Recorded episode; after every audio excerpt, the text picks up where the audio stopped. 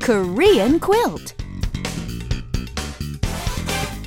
Hello, hello, hello. Hi. How are you? This is Korean quilt. Nice to see you here. Okay, don't try to be all cool and relaxed, Richard. Sometimes I know you're funny just feel relaxed. too.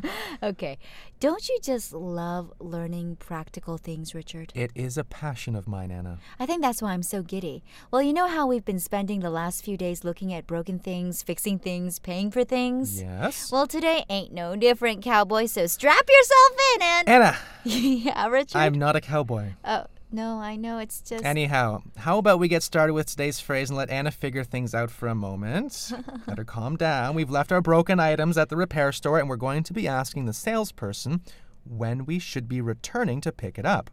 So the phrase in Korean is 언제 찾으러 올까요? Phew, that's a real mouthful. When should I come back to pick it up? 언제 찾으러 올까요? That is tough.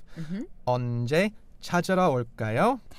Uh, 언제 means when. 찾으러 is a verb conjugation with to get or pick up, and 올까요 means should I come. Thus, the phrase taken as a whole comes out as when should I come to pick it up? How about we try it a little slower? Very good. 언제 찾으러 올까요? Okay.